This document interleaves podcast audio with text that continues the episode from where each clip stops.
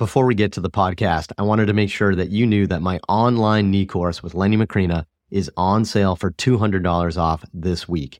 If you want to learn exactly how to evaluate and treat the knee, you're going to love our comprehensive course where we cover our clinical examination, exercise progressions, and specific information on ACL, meniscus, patellofemoral, articular cartilage, osteoarthritis, and so much more.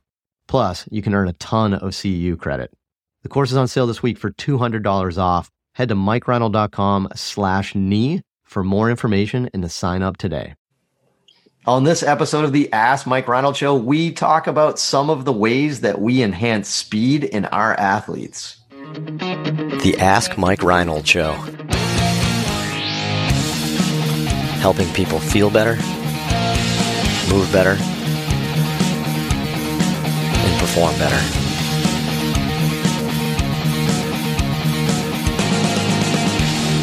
Before we get to the podcast, I wanted to make sure you knew about my free online course on the introduction to performance therapy and training.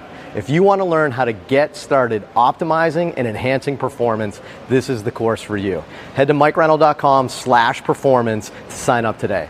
Welcome back, everybody, to the latest episode of the Ask Mike Reinold Show. I am with my crew of physical therapists and strength coaches, or at least the ones that aren't camera shy, that want to join us on the podcast. We're here answering your questions PT, sports performance, fitness, career advice, business stuff, anything you want to ask, head to mikereinold.com and click on that podcast link and be sure to fill out the form to ask your questions on the show.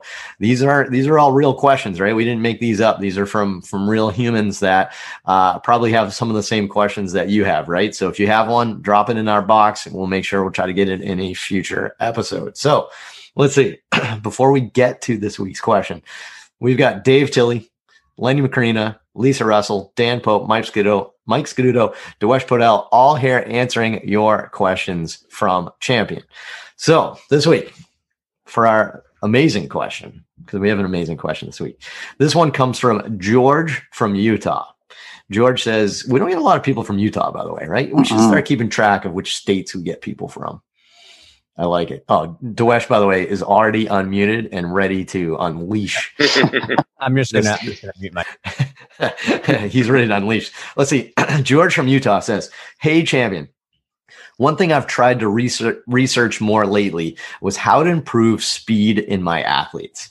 I see many people work on form and technique, while others say speed is just a result of strength and power. How does champion improve their athlete speed? Um, I like this question right? And Dewesh and I kind of talked about this a little bit when when it when it kind of came in a little bit. But I like this question. I think that's actually a pretty solid debate that we're seeing online a little bit here. Is is speeds just like a technique and a form type thing, or is it really just like a correlation between how strong and powerful somebody is? And I mean, if you if you've been listening to our show long enough, right, you know that we never say it's one, right? It's the answer is almost always going to be both to an extent, right? So I already gave you like the answer a little bit, but but but good but good question there, George. So Dewesh, obviously, why don't you start this off? Dewesh kind of you know runs our sports performance stuff at Champion, so I think he's probably the most uh, in tune with this sort of stuff. Um, and then and and take it away, I guess, from there, Dewesh. Yeah. So to start, I think you know reiterating what Mike said, it's it's often both right? We kind of have the same discussion with the soft tissue work and the and the loading and all that stuff all the time. But I think in this case, it's also both. Now, with that said, um, you know, we we always got to think specificity. If you're trying to get an athlete really, really fast, and the end goal is speed, right? The focus of the program does have to be on sprinting, running, right? If we're talking multi-directional speed, it's got to be on change direction. So practicing it is probably going to be a bigger benefit than maybe even some of the strength and power stuff, right? So that's one thing that we can't forget.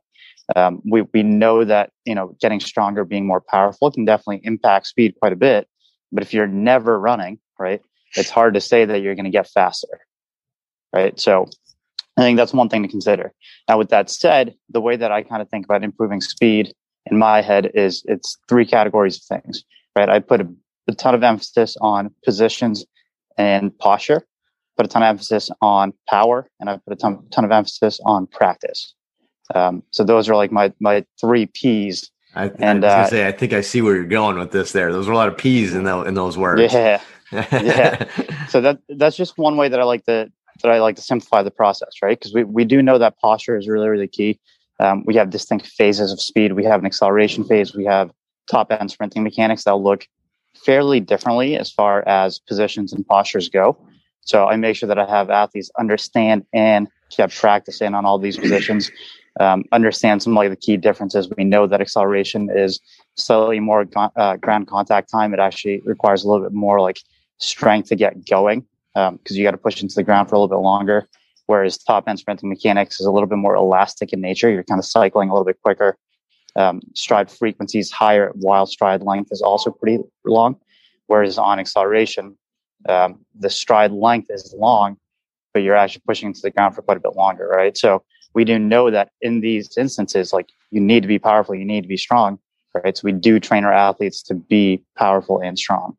Um, so again, to answer the question in a in a holistic sense, um, a lot of emphasis on strength and power so that they have the baseline capability of being fast. Just think about raising that floor up for the athlete, or even like raising the ceiling up, right? If we're if we're talking about what's like the the end goal, or you know what's what's the max speed that they can achieve, right? You could probably get them really fast just by doing sprinting work and just by doing position work and practicing. But if we can improve their strength and power, they'll probably have a higher ceiling to potentially get faster than they would if there was no strength training involved whatsoever. I like that. And it's it's funny too, like for some reason, like sprinting and speed work, um, people don't think of like any other sport activity. So let's say like baseball pitching velocity, right? That's like, do we do we work on strength and conditioning or do we just work on pitching mechanics lessons, right? Like the answer is almost always both, right? You want to be as strong and powerful as you can be with efficient mechanics that are are related to increasing your output, right? And there's lots of ways you can sprint poorly, right? That you can have poor mm-hmm. form that may be limiting your speed, right? But also, like I, I, I think we also like to think you're probably not maximizing your speed if you're not maximizing your strength and your power, right? So yeah. It, it, it's kind of you know interesting to kind of you know put it that way. I think a lot of people say that. Uh, but it's funny, like how many times have we had parents like contact us or ask us and say like, Hey, you know, I want to get my kid on a, uh, you know, do you guys do like a speed camp, right? Every, why do parents want to do speed camps? That's like the biggest thing. Like, do you guys do speed and agility work? And it's like, well, your kid's 12, right? Like he's like, I don't know if, I, I don't know if, if I was doing ladder drills and stuff, but it, it's like that, that's what like the, the parents think, uh, is the most appropriate thing for them. So, I don't, I don't know. Why, why don't you, why don't you touch on that just briefly, Dewey? Because that's, I think, the answer to George's question, mm-hmm. right? Is is to work on a little bit of both, right? But like, how do we, how do we educate like the parents that come to us? Like, is there anything like you, you say, or is it just explaining what you did? Yeah, no, I, I definitely do think there's a big education component to it. Um, I think it's fairly easy for an for an athlete or a parent to just kind of assume like, all right, here's kind of what I see everyone doing um, to get faster. They do all these like fancy drills. They do all these things that look like speed. They, you know, it looks like quick feet, and they assume that that's what's equating to speed, right? So all we got to do is we got to just kind of get their understanding to be a little bit different. Where you know we explain to them, all right, here's here's what acceleration or you know picking up speed looks like, right? Here's what once you pick up speed, here's what maintaining that top end speed looks like. Here's how you change direction a little bit more efficiently, right? If we can start getting them to understand some like the key component parts. And then we start explaining how we work on those component parts separately and then put it all together as a whole. I think they can get a better understanding, right? So typically, yeah. if I have an athlete or parent that's really, you know, focused on speed and that's all they want, and that's all they like care about when they come into the facility, I say, hey, listen, like we're going to work on all those things, right? We're going to make sure that that your athlete understands all the positions. They're going to get a lot of practice in actually being fast and running fast, right, and get the exposure for it. But we know that, let's say we have athlete A and athlete B, they both have really, really good technique, right? What's the thing that's going to separate them out? And that's going to be how powerful they are as an athlete, right? So I get them an understanding of we do work on that power component so that you're going to be able to get yourself to have higher potential as an athlete, um, and not just simply come in here and do fast, fast feet, you know, the, the ladder stuff and, I like you know, whatever, whatever else yeah, is it, fancy and I'd share too, just like from our biomechanical work with like some of the stuff we've done at the lab at ASMI, or even now with the White Sox, we're doing with our our lab that we're doing there is if we're looking at force production output and what we're trying to do. So if you're a strength coach, physical therapist working on that, uh, most of it is hip extension and then ankle plantar flexion right? So keep that in mind, right? When you want to start building programs, it's hip extension and ankle plantar flexion. I think we always go straight to the knee, right? When we talk about sprinting, well, I, I mean, you guys probably don't, but maybe, maybe, maybe I did at one point in my life, right? But like, it, it's not about like how fast you can drive up. It's how it's about how fast you can drive down, right? And then kind mm-hmm. of explode off it. It's it's a very interesting thing. So when you're building your programs, it's hip extension and plantar flexion, strength and power. I think that that's a really important kind of factor to consider with speed and and, and even probably just agility with everything. So, um, so I don't know. I, this is a big topic, right? So I think George gets that. I think George gets a little bit of his understanding that you need to be strong and powerful, but we need to do some form. Sprint form isn't something we learn, right? As physical therapists, we don't learn it at all. Of course, as strength and conditioning coaches, I would assume, you know, I didn't learn it in my preparation in there. Um, Dewesh, what do you think's a great resource that you could maybe share with people that you think helped you understand a little bit of those three P's that you came up with, but really the ones related to, you know, your form and, and, and, and that aspect of strength, um, speed and agility? Yeah. My, uh, my two go-to resources for speed stuff, um, is definitely Derek Hansen. Um, he talks a lot about linear speed. So he's a he's a big track coach. He does a lot of consulting with you know um, NFL teams and NBA teams and stuff. Um, he's a really good one to learn just linear speed, really gain understanding. Um, right, he's he's taken a lot of um, Charlie Francis work. He's you know a, a big time name in the strength conditioning industry, um, and has done a lot of sprint work. So he's my favorite for linear. Uh, for change of direction and lateral speed, Lee Taft is another guy that I really look up to and you know tend to pick up a lot of stuff from. Um, so if you just follow those guys and you know follow maybe some of the other people that they follow, you're probably going to get a pretty good amount of information on how to how to learn more about speed and you know postures, positions, yeah. um, and all the practice and programming too. Yeah, and I think they all have like a bunch of good resources too for like you know educational mm-hmm. stuff too that they can pick up on. So um, awesome, great stuff. I feel faster already. I don't know about you guys.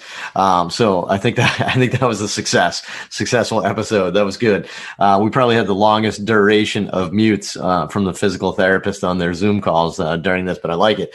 Um, good stuff, Dewesh. I appreciate it. Um, if you have a question like George, please head to mikereinold.com, click on that podcast link, and we'd love to answer away. Anything you want to talk about, just ask in that form, and we'll get to it on a future episode. Thank you so much.